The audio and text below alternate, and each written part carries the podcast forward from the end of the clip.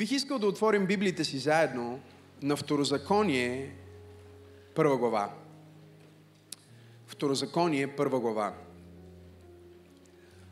Един от любимите ми пасажи в Петокнижието. За втори път Бог повтаря. Това е значението на думата второзаконие. За втори път Бог декларира принципите, причините, проблемите, които са представени пред народа на Израел. И във Второзаконие първа глава, първи стих ни се казва Ето думите, които Моисей говори на целия Израил, на изток от Йордан в пустинята, на полето срещу Суфра. И вижте какво ни казва втори стих. Има 11 дни, кажи 11 дни.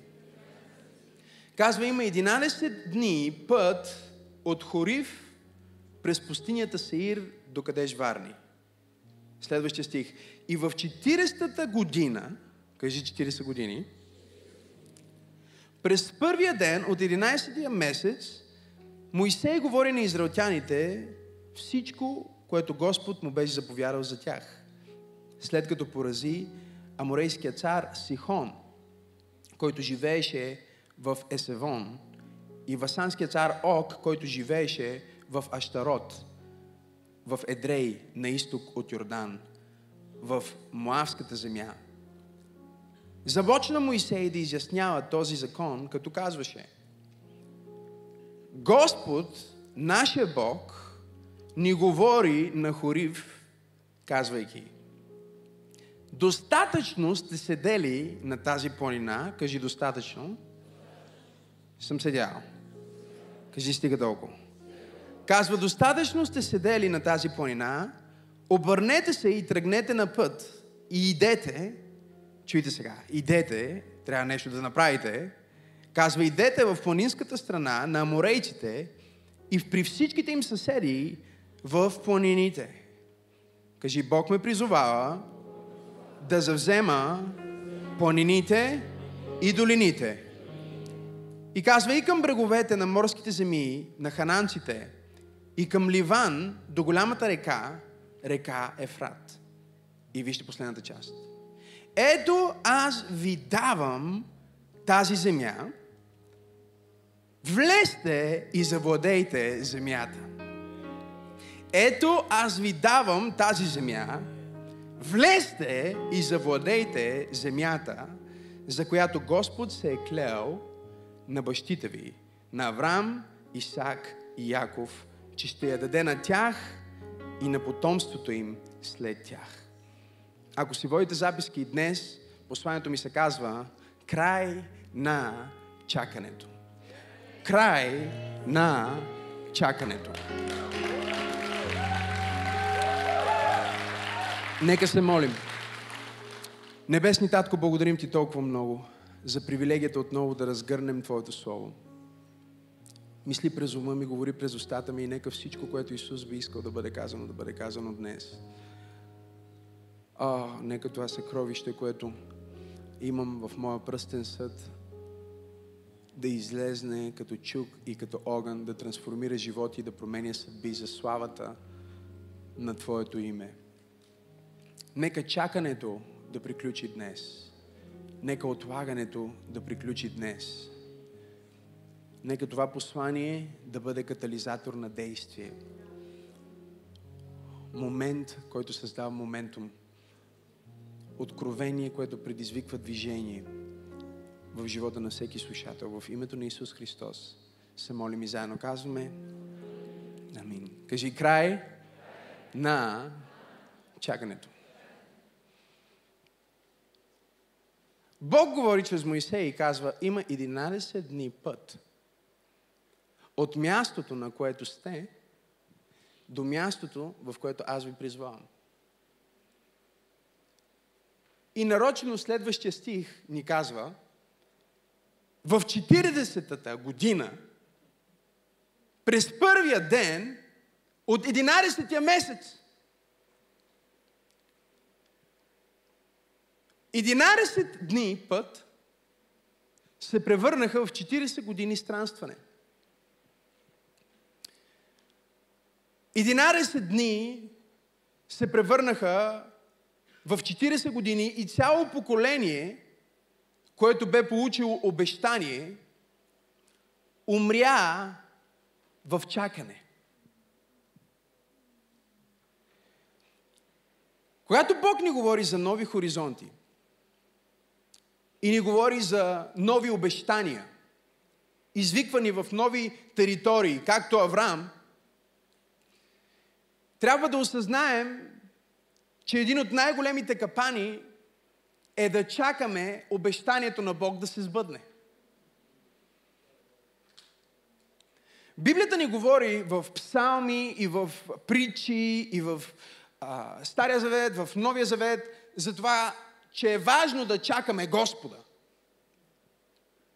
Всъщност Давид казва, чакай Господа, нека сърцето ти се утвърди, да, чакай Господа. Да чакаш Господа и да чакаш Неговото присъствие обаче е онова, което правиш до момента, в който получаваш обещание от Бог. Когато ти получиш обещание от Бог, когато ти получиш дирекция от Бог, когато ти получиш мечта от Бог, когато ти получиш посока от Бог, чакането свършва и действието трябва да започне. Често ние чакаме Бог да направи това, което всъщност Той чака ние да направим. Чудя се дали ти не казваш, аз чакам Бог да изпълни това, което ми е обещал, а пък Бог ме е изпратил да ти кажа, аз чакам ти да изпълниш това, което съм ти обещал. О, ако ръкопляскаш, ръкопляскай, като че наистина вярваш и разбираш. Вижте последната част на пасажа, който прочетохме, казва, аз ви давам тази земя. Влезте и завладейте земята. Аз ти давам това семейство. Сега направи това семейство да работи. Аз ти давам тази църква. Сега изгради тази църква. И много често ние се губиме в линията на това, коя е моята част и коя е Божията част. Библията ни казва, не дей да премахваш нищо от Неговото обещание и не дей да добавяш нищо на Неговото обещание. И понякога, за да не добавяме към Неговото обещание, ние направо седиме на столчето си и чакаме Той да сбъдне своето обещание към нас. И той говори чрез Моисей на израелтяните и казва, до кога ще стоите на тази планина? Казва им, достатъчно! Сте седели на тази планина. Достатъчно сте седели на това обещание. Достатъчно сте седели на, на, на тези таланти, достатъчно сте седели на тази сила, достатъчно сте седели под това помазание, този дар. Станете и вземете това, което искам да ви дам. И е малко като противоречие за хората, които не познават Бог, защото от една страна Той им казва, аз ви го дадох, а сега вие си го вземете. И тук е объркването, нали? Ако Бог ми е дал мечта, значи аз ще чакам Господ да сбъдне, защото каквото е писано ще стане. Ако трябва да стане, ще стане. Не, ако трябва да стане, някой трябва да го направи да стане. Ние често чакаме и всъщност отлагаме по простата причина, че задаваме въпроси на Бог. Ето какви въпроси задаваме. Ама след това какво? Ако не стане това, какво ще правя тогава? Ние имаме въпроси и Бог ни казва, ако ти позволиш на твоите въпроси да те спрат от твоето обещание, може нещо, което аз искам да направя в живота ти за 11 дни, да не се сбъдне и след 40 години. Бог не е лъжец. Аз казах, че Бог не е лъжец. Когато Бог обеща тази църква, когато Бог обеща това служение, когато Бог ми обеща, че ще говоря на, на, на хората, които проповядвам, че ще пътувам по наците на света, когато Бог ми обеща това, Бог не ме излъга. Но първото нещо, което аз взех да правя, е да си намеря Библия на английски. Защото когато Бог ми дава обещание, аз не казвам, о, ще чакам 30 години, чакай да видим какво ще стане. Аз си казвам, окей, ако Бог ми казва, Максим, ти ще проповядаш по целия свят, докато аз живея без ток и без вода, аз трябва да си намеря Библия на английски и да започна да уча този език, защото как ще проповядвам по целия свят, ако не съм научил езика?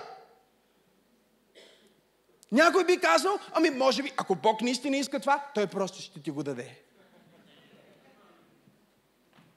Ако Бог иска да се случи, просто ще стане. Знаеш ли какво? Нека да ти кажа нещо за Бог. Бог иска много неща да се случат, но никога не ги предизвиква да се случат, когато ги даде на някой като обещание. Момента, в който той ти даде обещанието, отговорността е върху теб. Отговорността е върху теб. Понякога ние чакаме от разочарование и страх. В Първо царе ни се казва 16 глава, че Бог говори на пророк Самуил и му каза, до кога ще тъгуваш за Саул, защото го отхвърлих да не бъде цар.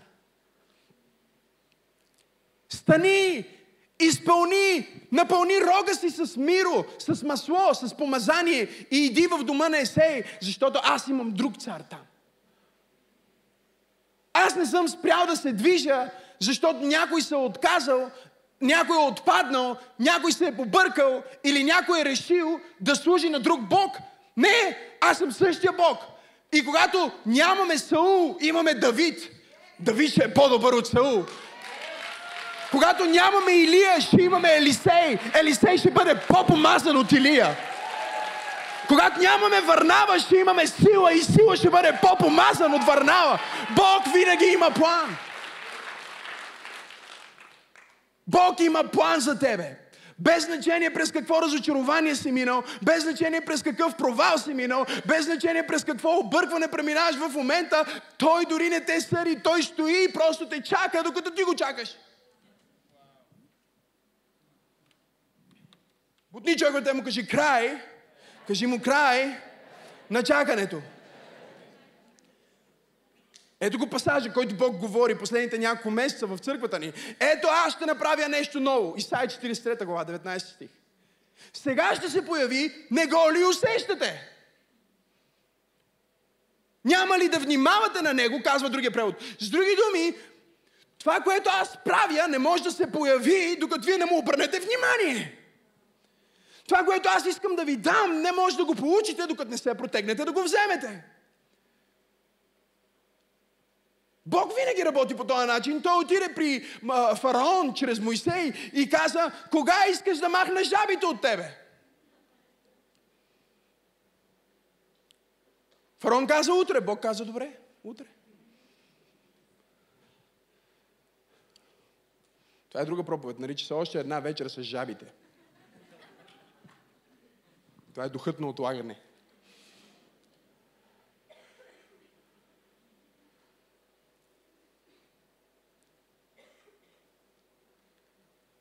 Когато Исус проповядва, отиде в капалнята Витезда, видя един човек, който е бил в тази капалня 35, над 35 години. 38 години, колко беше. Уф, цял един живот. Той лежи там. И Исус му казва, ти искаш ли да оздравееш? Какво казва той? О, господарю, господине, аз чакам. Погни човекът му кажи, какво чакаш, бе? Ма кажи му, бе, хубаво. Защото е овца, разбирате ли? Кажи му, какво чакаш, бе? Чака. Бог те извиква към нов хоризонт, ти просто какво правиш? Ти чакаш. Бог ти дава бизнес идея и ти какво правиш? Ти чакаш. Не това е, което виждаме в стила на Исус Христос. Исус Христос знаеше пророчествата за Него и ние откриваме в Евангелията, че Той предизвикваше пророчествата да се сбъднат. Той знаеше, че ще трябва да изцели някой вечерта, когато е предаден. И затова преди вечерта, преди паската каза, всеки, който няма нож, да си вземе нож. Вие чели ли сте Библията? Някой казва, защо Симон Петър имаше нож? Защото Исус му каза да си вземе нож. За да може после да му каже да си прибере ножа, защото който вади ножа, умира от ножа.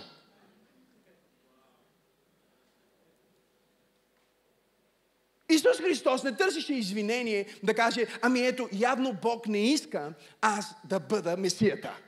Нали? Явно Бог не иска аз да изпълня това, което трябва да изпълня. Не, Исус беше толкова фокусиран върху целта на Бог, върху живота му, че нищо друго не беше основно за него. Той изцели болните, това не беше основното. Проповядва проповеди, това не беше основното. Ходи по вода, това не беше основното. Извика ученици, това не беше основното. Основното беше, аз трябва да умра.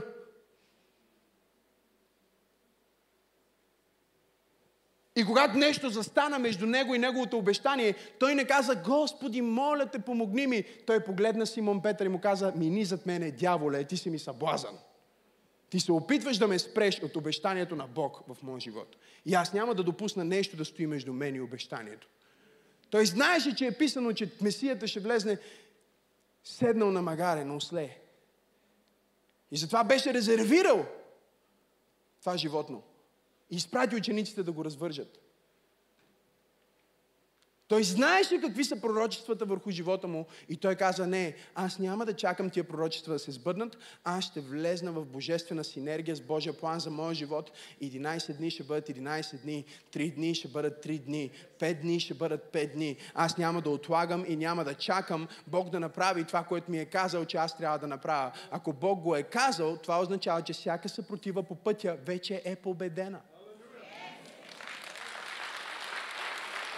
Добре, пастор, ако съпротивата е победена, защо имам битка? За да установим победата.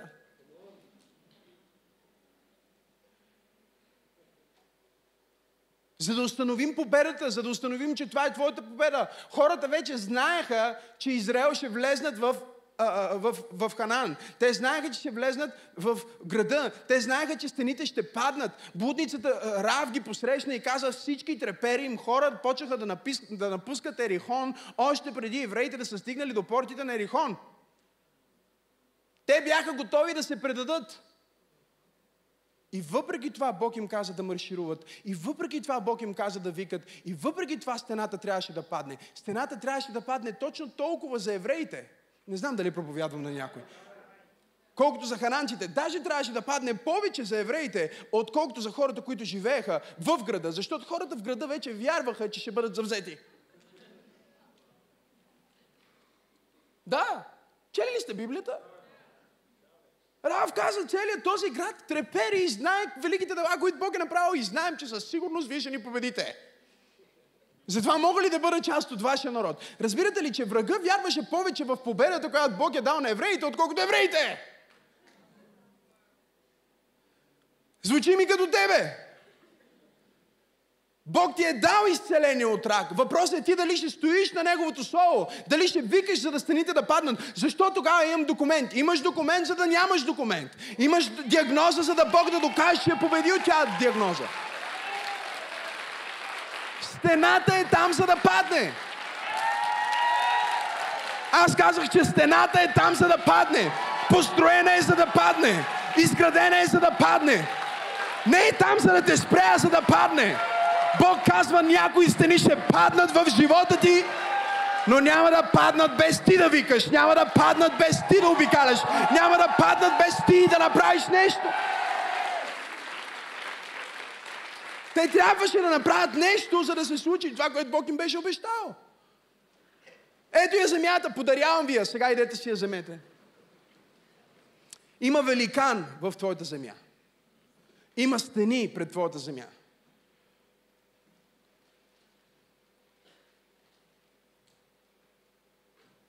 Стените са там, за да падат. Великаните са там, за да бъдат убити. Бог просто иска да установи твоята победа. Бог просто иска да установи твоята победа. Бог просто иска да установи твоята победа. След като Моисей се яви първия път при фараон, бе толкова разочарован, че не пусна народа. Отиде при Бог и каза, Боже, какво направихме? Ти ми каза да кажа да пусне народа ми, да взимам пръчката, да стане змия, да си бъркам в пазбата, да стане изцелението. Правят чудеса, те правят чудеса. Защо не се случва? И на всичкото отгоре, когато Бог каза, че ще изведе евреите, и Моисей отиде и направи чудеса, те имаха след това наказание.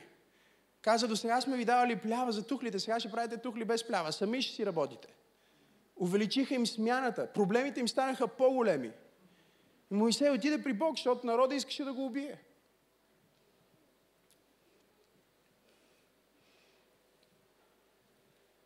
Каза, какво направихме? Ти каза, че ще ги изведеш, сега изведнъж не ги извеждаш. И Бог, знаете ли какво му каза? Бог му каза, трябва да направя твърде много чудеса в Египет. И затова аз ще закоравя сърцето на фараон да не ви пуска. За да види моя народ чудесата, които ще направя. И за да се разчуе моята слава по целия, по целия свят. Ако Бог ги беше пуснал първата вечер, хората в Ерихон нямаше да знаят колко са страшни евреите. Но с всяка следваща язва, с всяка следваща битка и всяко следващо не, което фараон каза на народа на обещанието, тяхното свидетелство и слава се разрастваше. Тяхното влияние и вяра се разрастваше. И Библията казва, аз ще закоравя сърцето на фараон да не ви пусне. Чакай малко сега, тук става шизофренично. Смене ли сте днес? От една страна Бог казва, иди и кажи на фараон, пусни народа ми. Фараон тъмън да пусне народа, Бог закоравява сърцето му, казва, не, няма да ги пусна. Моисей казва, чакай малко, ти ми казваш на мен да, да кажа да пусне народа, а казваш на него да не пуска народа.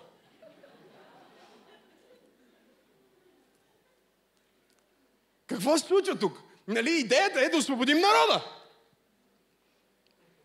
И ние виждаме драмата на текста, че след някои от часовите, а фараон даже казва, ще ви пусна утре. И след това, а, няма да ви пусна, за да не съм утре. Нека да ви го обясня. Ще ви пусна утре е фараон. Няма да ви пусна аз да не съм мут. Е това, което Бог каза на фараон.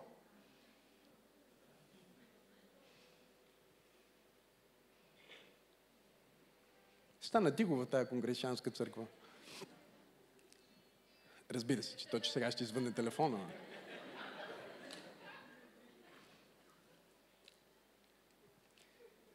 И ти сега си в това напрежение. От една страна Бог ти казва, дам ти земята. От друга страна ти казва, айде сега ходи я вземи. От една страна Бог ти казва, оперирай в изцеление. От друга страна, ти си по-болен от всякога преди. Значи, преди да почнеш да се молиш за болните, не боледуваше. Реши, че ще започнеш да се молиш за болни хора и почнаха всякакви настинки да те хващат. Какво стана? Бог казва, искам да ти дам сега на теб свидетелство. Искам да ти утвърдя сега твоята вяра. Това не може да е вярата на Моисей. Това не може да е вярата на пастор Макси. Искам ти да вярваш на мен. Искам да вярваш, че това, което аз ти казвам, наистина съм способен да го направя, но няма да го направя без теб. Не ме чакай, когато ти кажа, защото аз те чакам да направиш нещо. Представете ли си Моисей да застане пред а, горещия храст и да каже, окей, ти каза, че ще ги освободиш, сега ще чакам да ги освободиш. Не, Бог му каза, иди. И ти го направи. Новия завет нарича фараон служител на Бог. Чели ли сте Библията? Казва, че фараон е служител на Бог. Че бе призован от Бог. Аз те допуснах, казва, ти да станеш голямата работа, за да покажа колко по-голям съм аз. Опитвам се да комуникирам с теб, че стените са там, за да паднат. Фараоните са там, за да се подчинят. Но се изисква твоето действие и постоянство, за да видиш обещанието, което Бог ти е дал. Врага ще бъде щастлив, ако ти чакаш обещанието ти да се сбъдне без да правиш нищо. Или да правиш нещо друго от това, което ти е казано.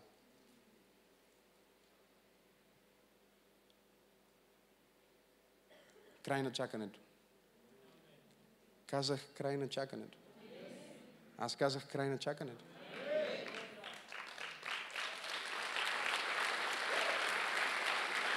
Чакам Бог за този бизнес, чакам Бог за това семейство, чакам Бог да, да проговори на годеницата ми, да каже, да, бе, купи пръстен. Какво чакаш Бог? Купи пръстен. Покани на вечеря. Не, аз чакам Бог. Ма Бог няма да купи пръстен и да я покани на вечеря вместо тебе. И ако ти не го направиш, някой друг ще го направи. И после ще кажеш, Господи, мислех си, че ти ми беше говорил. И Бог ще ти каже, глупецо, аз ти бях говорил. До кога? Ще седиш. На тази планина на Божието обещание. Бог ми е обещал да проповядвам. Проповядвай. Бог ми е обещал да пея. Пей. Бог ми е обещал, че ще бъда лидер. Бъди. Ама какво ти чакаш някой те посочи? Никой няма да те посочи.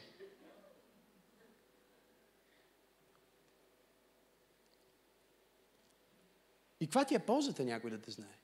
Каква ти е ползата някой да те признае? Каква ти е ползата някой да те посочи? Ако Бог те е посочил, няма никакво значение дали някой те сочи или не те сочи. Ако Бог те е избрал, няма никакво значение дали фараон те признава. Ако Бог те е помазал, няма никакво значение колко дебели са стените, които стоят между теб и това, което Бог ти е казал. Всичко, което има значение е дали ти стоиш и чакаш или действаш.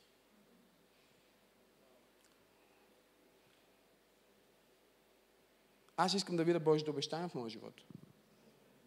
И ще ги предизвикам да се случат. Аз искам да видя Божието обещание за църква пробуждане и ще ги предизвикам да се случат.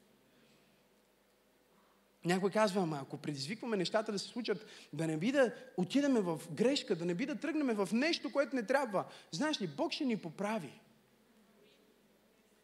Довери се на Бог, че ако сгрешиш, Бог ще те поправи. Аз не, няма нито един библейски герой, който Бог го призова готов. Всички казваха едно и също. Тук ли сте хора? Моисей каза, не съм готов, не мога да говоря. Гидеон каза, не съм готов, аз съм най-малкия. Самсон каза, не съм готов. Всички казаха, никой не каза, готов съм. Всички казаха, не съм готов, не знам как, не мога. И Бог каза, точно за това ми трябваш ти. Аз търся хора, които могат да тръгнат с мен, вярвайки повече в мен, отколкото в себе си. Аз търся хора, които знаят, че ако аз съм ги призовал, съм способен да ги усъвършенствам. Той е способен да ни представи пред своя престол невинни и безгрешни. Не защото нямаме грешки, а защото Той е безгрешен. О, хора!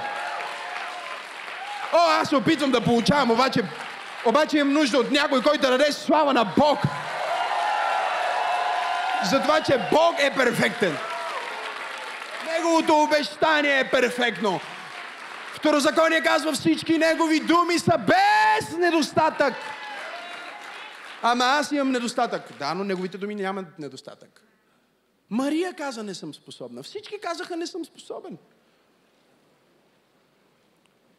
Аз не знам дали тези хора мислеха за себе си като неспособни преди Бог да ги призове. Нека ви кажа, даже си мисля, че си мислили, че са способни преди Бог да ги призове. Просто призива на Бог винаги изяснява, че всъщност ти не можеш. Това е естеството на Божия призив. Нали? Ако ти можеш, значи не те е призвал Бог, а ти сам си се призвал. Но ако не можеш или осъзнаеш, че не можеш, Значи тогава вече ти наистина си призван от Бог.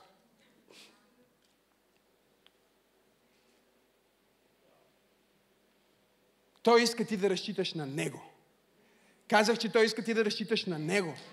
Да разчиташ и да уповаваш на Него не е да бъдеш парализиран от страх, а е да ходиш чрез вяра и да очакваш, че Бог ще поправя стъпките ти. В движение Той ще те учи, в движение Той ще те поправя, в движение Той ще те усъвършенства. О Боже, когато слушам мои проповеди преди 15 години, знаете ли как се чувствам? Депресиран. Казвам си, Боже, защо допускаш той човек да държи микрофон? Не защото посланието не е добро. Посланието е страхотно, но просто толкова много излишни неща. До ден днешен се справям с това. Мога ли да бъда откровен? Едни скоби, едни... Тя половината проповед е скоба. Той затваря проповедта, в, затваря скобата в последните пет минути на посланието. Защо, Господи, точно този човек, защо, по то, не, защо не ме изчака да стана на 33?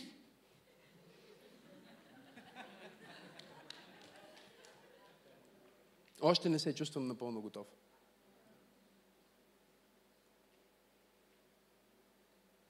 След признания от световни лидери, след водене на общност, след всички тия неща, които съм постигнал в живота ми, духовно, финансово, във всяка сфера, аз още не се чувствам готов. Аз още се чувствам понякога неадекватен. Все още слушам някоя моя проповед и си казвам, наистина ли го каза това? Не можеш ли да не го кажеш? Не можеш ли просто да не го казваш? Кой ти... Баба ми казваше, кой те бие през устата, бе? Кой те бие през устата да ги... Абе, кой те бие през устата, бе, Макси, бе, бабо? Е, такава уста. С годините се е смалило наполовина, но все пак.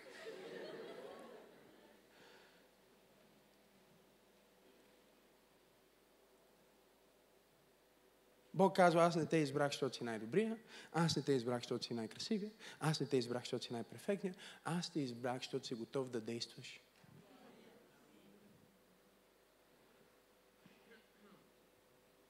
Петър е най-коригирания и най-задръстения от всички апостоли. Що се смеете? Четете Евангелията. Над 10 пъти в Евангелията се казва и Петър отговори. Знаете ли какъв проблема? Че никой не го е питал. Като тебе. Кой те бие през устата? Петър отговори. Петър отговори. Четете Евангелията. Петър отговори. Той никой не го е питал. Той отговори.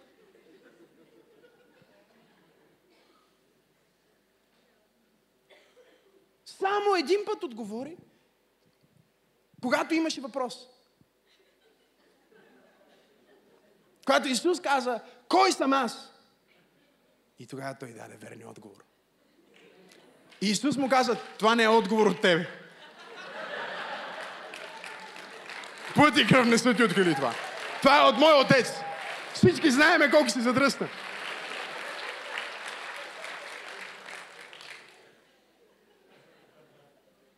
Четете Евангелията. Исус ходи по вода.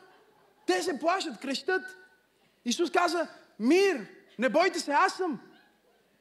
И след това се казва, Петър отговори, а Исус не го питал нищо.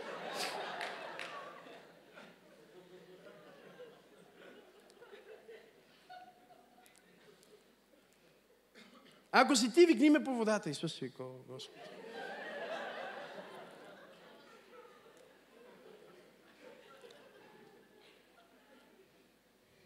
Исус каза, трябва да отида на кръста. Петър отговори. Исус не го пита.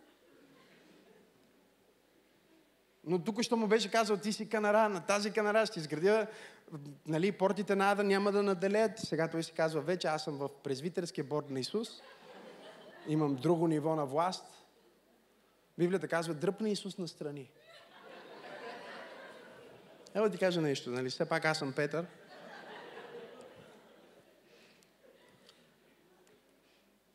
Ти осъзнаваш ли твоите думи, какво причиняват на ти ученици? Разсъждавай малко. Ти ми казваш, че аз съм Петър и затова искам да ти кажа, моля да мисли за това. Как ще казваш такива думи? Нараняваш хората. Осъзнай се.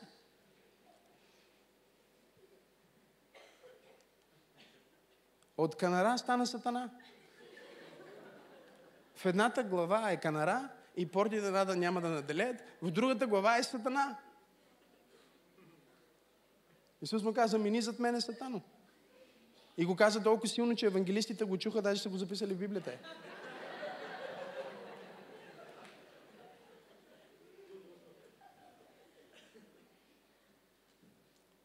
Исус мие краката на всички ученици и Библията казва, когато стигна до Петър.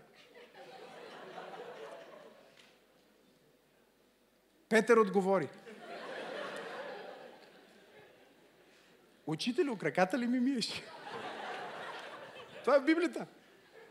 Исус го погледна и каза така, виждаш престилка, леген, вода, измих всички, сега ти никога няма да му умиеш. Исус каза, ако не те умия, няма да имаш дял с мене. Господи, изкъпи ме целия тогава. Исус каза, няма нужда да къпа целия. Той иска душ целия да го изкъпи. И когато настана денят на Петдесятница, внезапно стана шум, като в ученето на ветрове. И те всички се изпълниха със Святия Дух и започнаха да говорят на езици непознати, според както Духът им даваше способност да говорят и явиха им се пламенни езици и се отделиха на главата на всеки един от тях. И всички бяха по земята и хората казаха, тези са се напили с сладко вино и тогава Петър се изправи. Халелуя!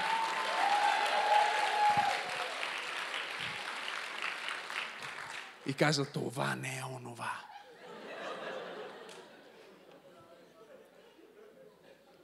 Това е първата проповед на Петър. Казва се, това не е онова.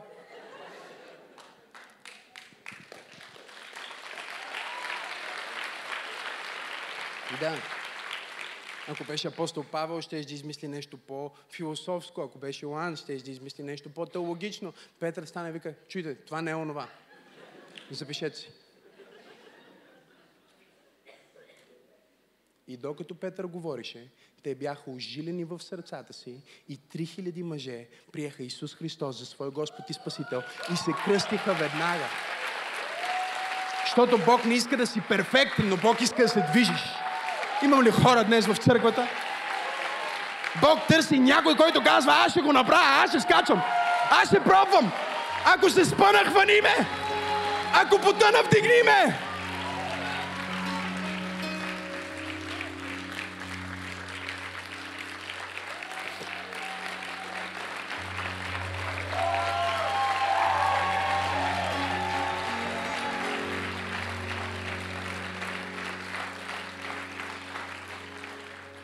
Може да си представиш, той завършва този пасаж. Казва, давам ви земята, вземете си земята. Дам ти изцелението, вземи си изцелението. Извярвай си го. Бутин човек тебе каже, извярвай си го. Готови ли сте за втора част? Издействай си го.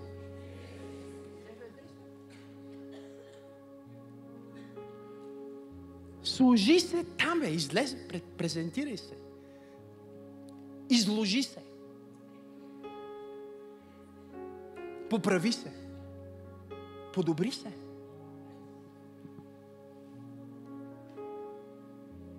Бутни човек от тебе, кажи, не съм перфектен, но съм по-добре от преди. Кажи му край на чакането. Готов съм да действам. Но виж какво им казва. Казва, дадох тази земя, обещах я на кой? На Авраам. Почна се с Авраам новия хоризонт.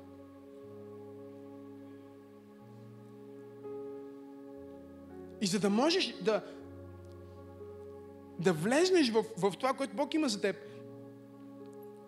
трябва да осъзнаеш, че всъщност много често, когато ти чакаш Бог, Бог чака теб. Погледни човекът и кажи, Бог те чака. Кажи му, Бог чака теб. Кажи му, ти не чакаш Бог. Бог чака теб.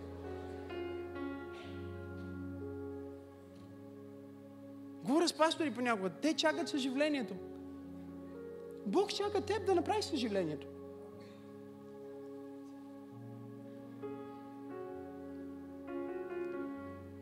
Ама съживлението е суверен акт на Бог. Ти имаш дял в това. Знаеш ли какво става, когато е суверен акт на Бог?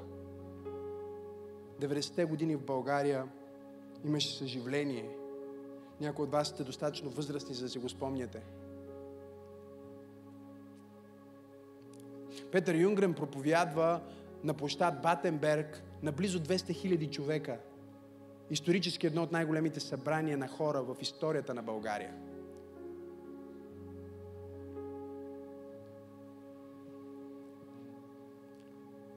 Имах един приятел, който ми разказваше как се е спасил тогава. Вика, бях на километри разстояние, не се чуваше какво се говори, чуваше се само шум. И бях под едно дърво. И изведнъж Божието присъствие дойде върху мен. И просто не знаех какво да направя. Паднах на колене и започнах да се покайвам и да търся Бога.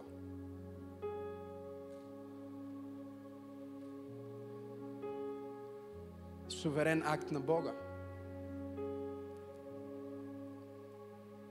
Три недели църквите са били пълни и след това отново празни. Къде са всички тия хора?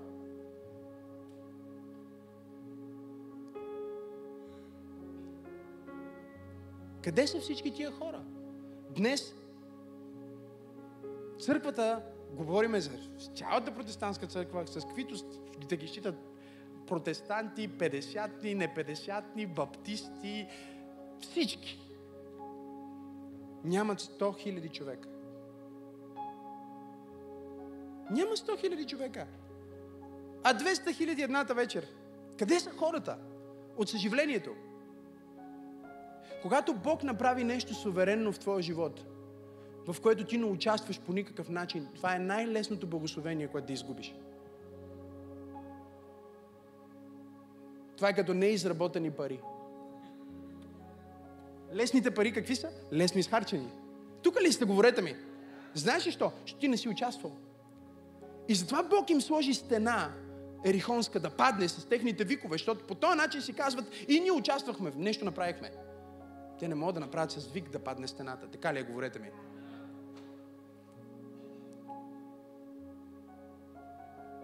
Затова Моисей трябваше да се хвърли пръчката. Пръчката нищо не промени. Стана на змия, Моисей я хвана, магиосниците взеха и те, хвърлиха пръчката, стана на змия. Нищо не стана от това. Е за какво трябваше Моисей да прави цялата ситуация с пръчката? Не беше заради фараон, не беше заради Бог, а беше заради самия Моисей и заради Божия народ да повярват, че Бог е силен, Бог е способен и ние работиме с Него. Ние работиме с Него. Бог е с нас, ама и ние сме с Него. Бог работи чрез нас и ние работиме с Него. Ние сме партньори на Бог. Ние сме съработници с Христос, казва апостол Павел. Съработници! Знаеш какво значи съработници? Че той работи, ти стоиш и гледаш. Това ли значи? Говорете ми.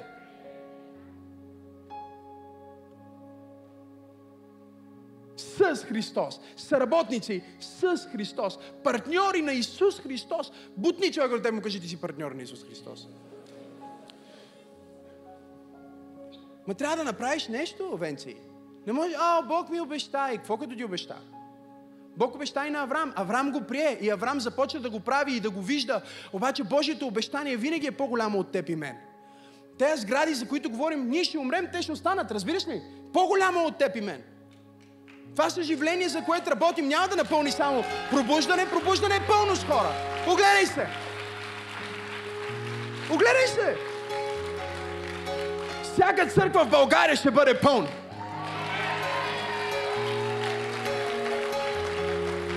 Дори при православните ще има повече хора. Ние ще работим за това съживление.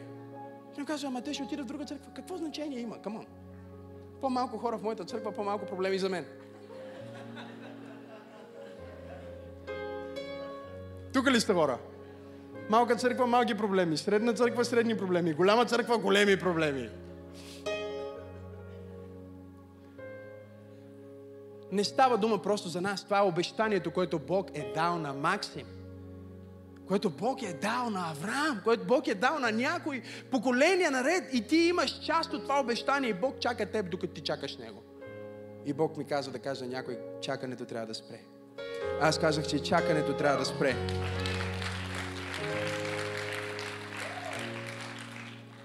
Нека завърша това послание. А до Бог извика Авраам. Той му каза четири неща. Запишете се ги в Битие 13 глава от 9 до 18 стих. Четири неща му каза Бог. Искам да се ги запишете.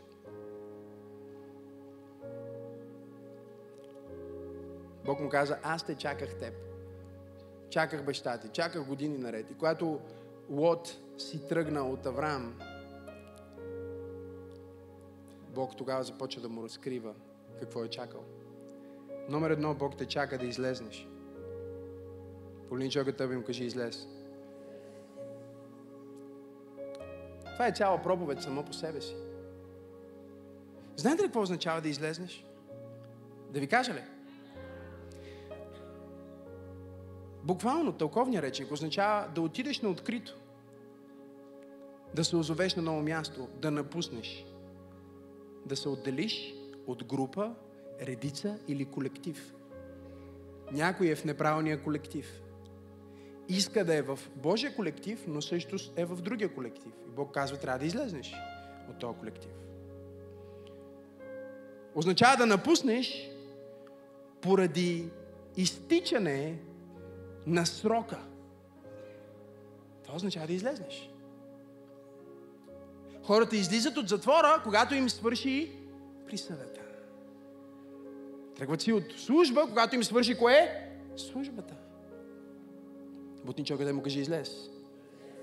Стоиш ли в неща, чието срок на годност е минал?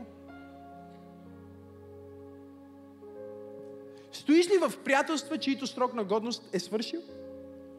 Бог казва, това взаимоотношение е изпълнил своята цел преди 15 години и все още ти е най-добър приятел. Излез. Да излезнеш също така означава да влезнеш в нещо ново. Когато кажем излезна новия iPhone, излезна.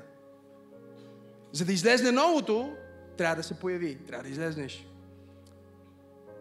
Второто, което Бог каза на Авраам, запишете си го, дадох ви стиха, просто искам си да хвърляте тези думи, е да изоставиш. И тук звучи брутално вече, нали? Защото ние не искаме да изоставим. Нали? Ние си мислиме, че изоставянето е едва ли не нещо негативно. Така че изостава. Как ще изостава а, той човек, или как ще изостава това семейство, или как ще изостава а, тази позиция. Не можеш да влезнеш в Божията позиция за теб, докато не изоставиш мястото, на което стоиш в момента. Разбирате ли, че за да може той да бъде баща на много народи, той трябва да спре да бъде вуйчо на Лот. Трябва да изостави тази позиция. Апостол Павел казва, докато бях дете, като дете мислих, като дете говорих, като дете се обхождах, откакто станах мъж, съм изоставил всичко, което е детинско. Номер три, запишете си. Третото, което Бог поиска от Авраам, е да издигне погледа си. Бог чака да се издигнеш. Погледни човекът му кажи, издигни се. От кое да се издигнеш? От депресията ти, виж. Е така си, виж се. Виж, е така си, виж. Лот ме изостави.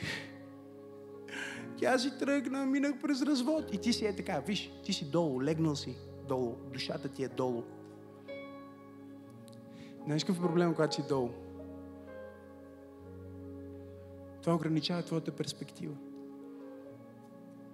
Не можеш да видиш хоризонта, не можеш да видиш далеч.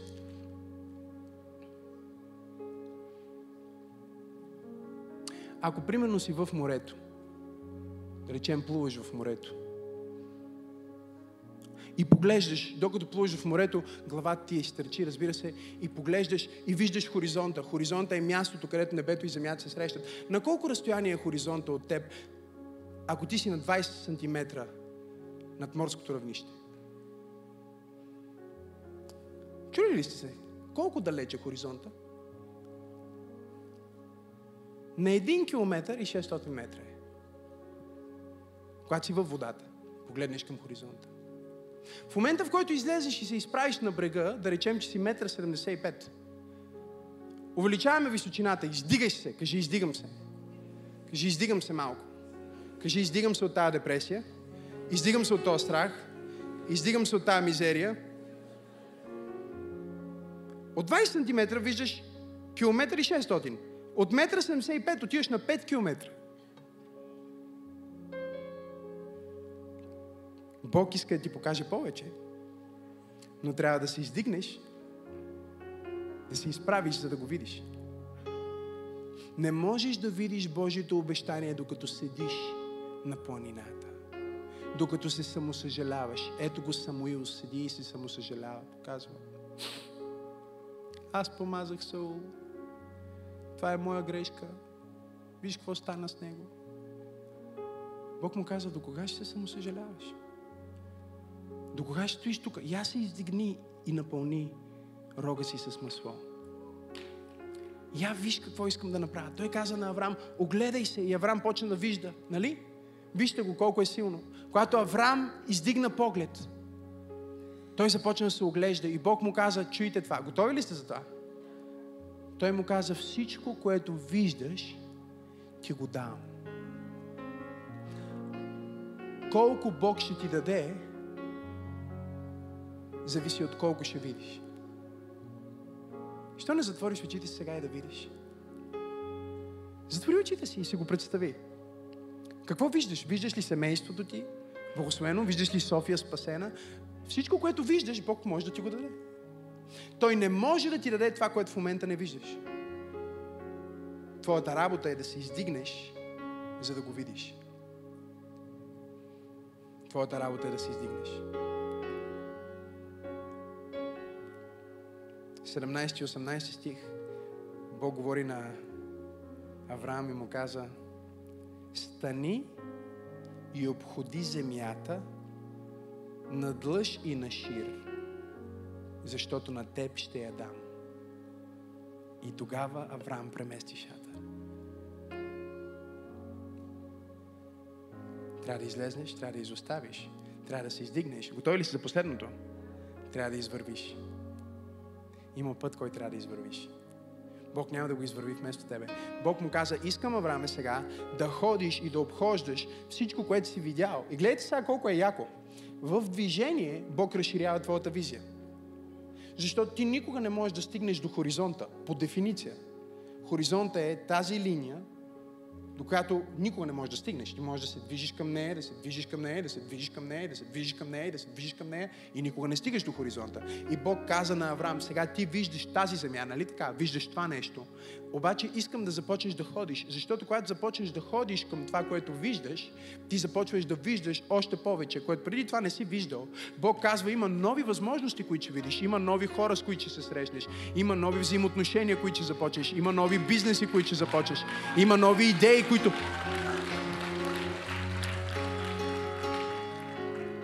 Ще ти дойде в движение. Ще го хванеш по пътя. Докато вървиш.